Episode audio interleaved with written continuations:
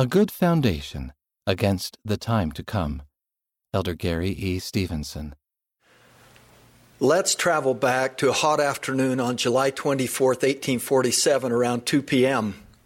Following an arduous 111 day journey with 148 members of the church, who comprised the first party to head west, Brigham Young, then president of the Quorum of the Twelve Apostles, sick and weak from mountain fever, entered Salt Lake Valley. Two days later, while recovering from his illness, Brigham Young led several members of the Quorum of the Twelve Apostles and others on an exploring expedition. William Clayton recorded About three quarters of a mile north of the camp, we arrived on a beautiful table of land, level and nicely sloping to the west. While surveying the spot with the group, Brigham Young suddenly stopped and stuck his cane in the ground, exclaiming, Here shall stand the temple of our God. One of his companions was Wilford Woodruff, who said this statement went through him like lightning, and he drove a branch into the ground to mark the spot made by President Young's cane. Forty acres were selected for the temple, and it was decided that the city should be laid out perfectly square north and south, east and west, with the temple being the center spot. At General Conference in April 1851, members of the church voted unanimously to sustain a motion to build a temple to the name of the Lord. Two years later, the site was dedicated by Heber C. Kimball in a public ceremony attended by several thousand saints, and ground was broken for the foundation of the Salt Lake Temple. A few months later, on April 6, the massive cornerstones of the Salt Lake Temple were laid and dedicated with elaborate ceremonies that included a color guard and bands and a procession led by church leaders from the old tabernacle to the temple site, where remarks and prayers were offered at each of the four cornerstones. At the groundbreaking ceremony, President Young recalled that he had seen a vision when he first set foot upon the ground as they surveyed the valley floor, stating, I knew then, just as well as I now know, that this was the ground on which to erect a temple. It was before me. Ten years later, Brigham Young offered the following prophetic insight at General Conference I want to see the temple built in a manner that it will endure the millennium, that this is not the only temple we shall build. There will be hundreds of them built and dedicated to the Lord. This temple will be known as the first temple built in the mountains by the Latter day Saints. I want that temple to stand as a proud monument of the faith, perseverance, and industry of the saints of God in the mountains. In reviewing this brief history, I am in awe of the seership of Brigham Young. First, his ensuring that to the extent possible and using construction methods available at that time and place, the Salt Lake Temple would be built in a manner to endure throughout the millennium. And second, his prophesying of the growth of future temples worldwide, even to number them in the hundreds. Like Brigham Young, our prophet of today looks over the Salt Lake Temple and all others with great care. Through the years, the first presidency has from time to time counseled the presiding bishopric to ensure that the foundation of the Salt Lake Temple is solid.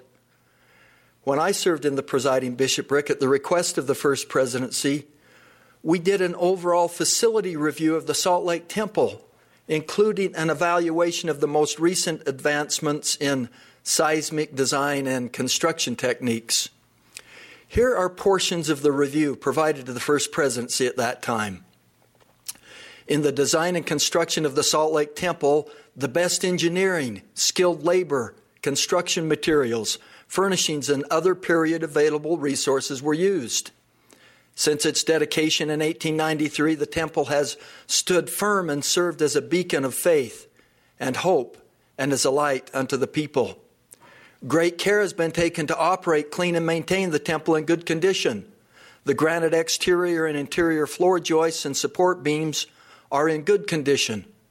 Recent studies confirm that the location chosen by Brigham Young for the temple has very good soils and excellent, excellent compaction qualities. The review concluded that normal repairs and improvements were needed to renew and update the temple, including the exterior deck and surface areas, obsolete utility systems, and baptistry areas. However, consideration of a more comprehensive seismic upgrade, beginning from the temple foundation on upward, was also recommended. As you may recall, Brigham Young himself was involved in great detail in the construction of the original temple foundation, which has served the temple well since its completion 127 years ago. The newly proposed seismic upgrade package for the temple would utilize base isolation technology, which was not even imagined at the time of its construction. This is considered the latest, most state of the art engineering for earthquake protection. This technology, recent in its development, begins at the very foundation of the temple, providing a robust defense against damage from an earthquake. In essence, it structurally strengthens the temple to stand steadfast, even as the earth and environment around it undergo an earth shaking seismic event. The temple renovation that would employ this technology was announced by the First Presidency last year. Under the direction of the presiding bishopric, construction commenced a few months ago in January. It is estimated to be completed in approximately four years. As I contemplate the next four years of the life of this beautiful, noble, exalted, and awe inspiring Salt Lake Temple, I envision it more as a time of renewal rather than a time of closure. In a similar way, we might ask ourselves how could this extensive renewal of the Salt Lake Temple inspire us to undergo our own spiritual renewal, reconstruction, rebirth, revitalization, or restoration? An introspective look may reveal that we too and our families could benefit from doing some needed maintenance and renovation work, even a seismic upgrade. What might start, what, what might such a process start? We could begin by asking, What does my foundation look like? What comprises the thick walled, stable, strong cornerstones that are part of my personal foundation, upon which my testimony rests? What are the foundational elements of my spiritual and emotional character that will allow me and my family to remain steadfast and immovable, even to withstand the earth shaking and tumultuous seismic events that will surely take place in our lives? These events, similar to an earthquake, are often difficult to predict and come in a variety of uh, levels of intensity. Wrestling with questions or doubt facing afflictions or adversity, working through personal offenses with church leaders, members, doctrine, or policy. The, des- the best defense against these lie in our spiritual foundation. What might spiritual cornerstones of our personal and family lives be?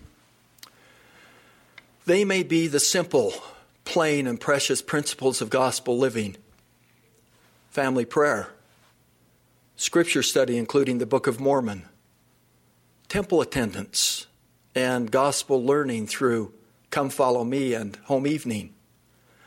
Other helpful resources to strengthen your spiritual foundation may include the Articles of Faith, the Family Proclamation, and the Living Christ.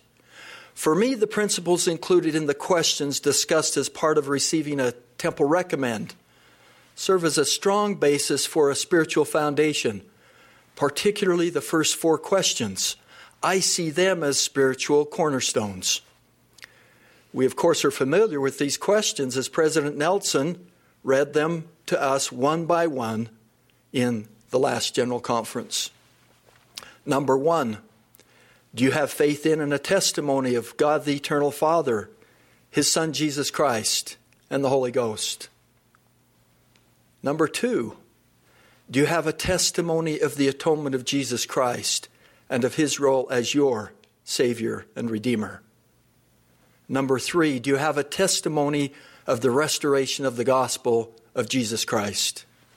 And number four, do you sustain the president of the Church of Jesus Christ of Latter day Saints as the prophet, seer, and revelator, and as the only person on the earth authorized to exercise all priesthood keys?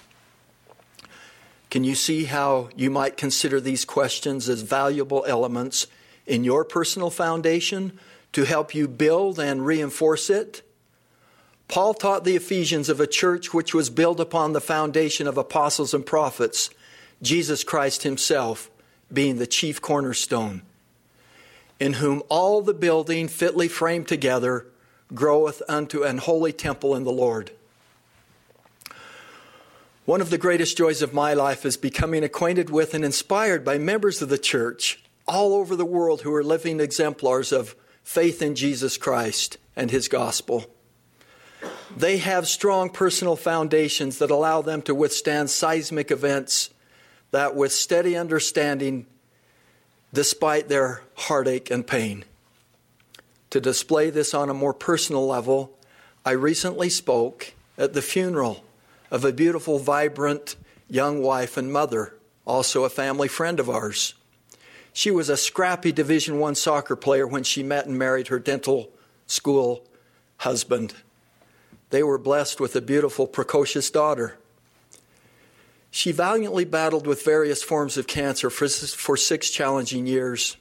Despite the ever present emotional and physical distress that she experienced, she trusted in her loving Heavenly Father and was often quoted widely by her social media followers for her famous saying, God is in the details. On one of her social media posts, she wrote that someone had asked her, How do you still have faith with all the heartache that surrounds you?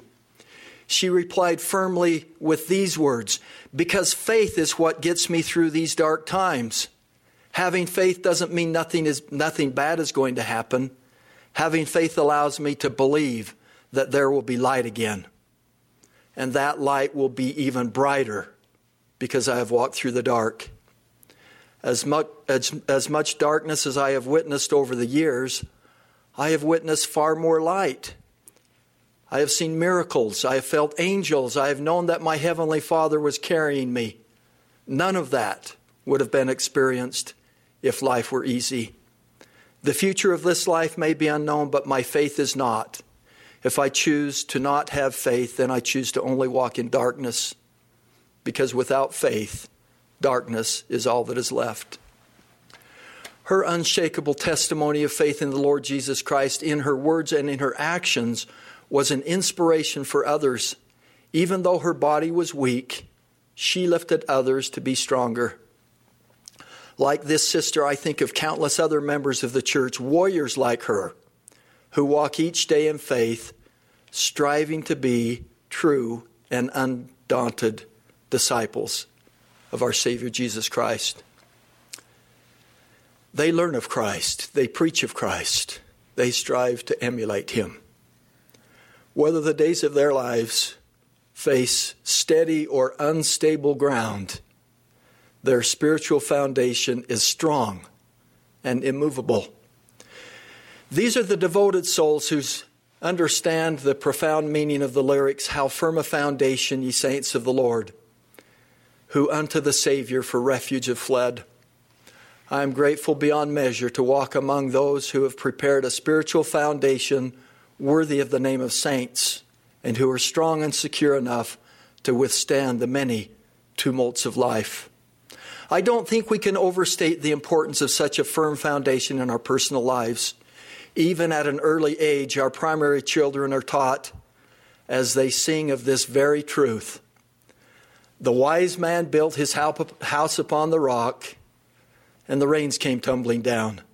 The rains came down, and the floods came up, and the house on the rock stood still.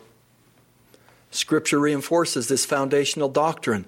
The Savior taught the people of the Americas, and if ye shall always do these things, blessed are ye, for ye are built upon my rock. But whoso among you shall do more or less than these are not built upon my rock, but are built upon a sandy foundation. And when the rain descends and the floods come, and the winds blow and beat upon them, they shall fall. It is a sincere hope of church leaders that the significant renovations of the Salt Lake Temple will contribute to the, to the fulfillment of Brigham Young's desire to see the temple built in a manner that will endure through the millennium. During these coming years, may we allow these improvements made to the Salt Lake Temple to move and inspire us as individuals and families so that we too, metaphorically, will be built in a manner that will endure the millennium. We will do so as we fulfill the charge of the Apostle Paul to lay up in store for ourselves a good foundation against the time to come, that we may lay hold on eternal life. It is my ardent prayer that our spiritual foundation will be sure and steadfast, that our testimony of the atonement of Jesus Christ and of his role as our Savior and Redeemer will become for us our own chief cornerstone, of whom I testify. In his name, even Jesus Christ. Amen.